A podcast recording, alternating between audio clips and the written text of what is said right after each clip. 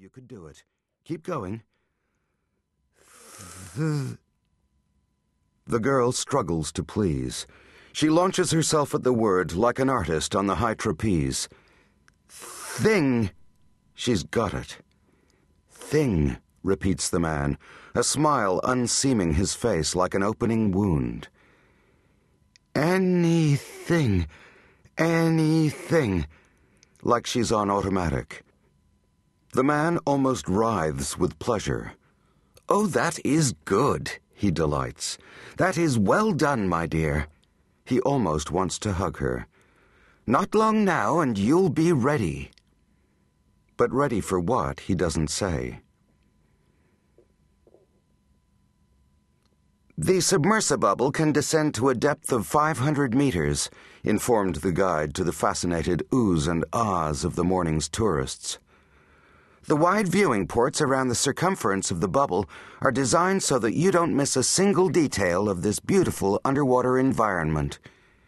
Eager faces pressed against reinforced plexiglass gazed out at the coral and the multicolored fish flitting by. Our aim is to bring you as close to our wonderful marine life as possible.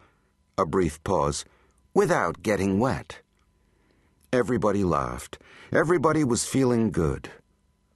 Nelson Nolan laughed too, to begin with, until he realized something rather important, something he should perhaps have realized sooner. Everybody else was laughing at him. It was true. He glanced to his right. The woman there, she was pretending to be occupied by the viewing port, but she was laughing. She was making fun of him. And the impudent little boy on his left, he didn't even have the guile to turn away, but met Nelson Nolan's inquiring stare directly, mouth flung wide in mockery. Everybody, everybody was laughing at him. Nelson Nolan's neck whipped round. Ah, they were quick, the others.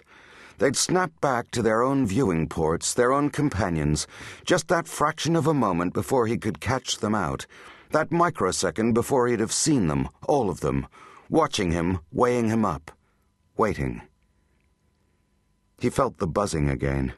The buzzing was back inside his skull, like a switch turned on, like a warning. The others. He wasn't going to turn his back on them now. He didn't dare. That would give them their chance. What was that game he'd used to play as a child, when the other kids would let him play? You faced a wall, and everybody else crept up on you, stealthily, like murderers, like thieves, and you could turn round when you liked. And if you saw someone moving, that was all right, they were out. But if you didn't see anyone moving, they were still in. They could still get you.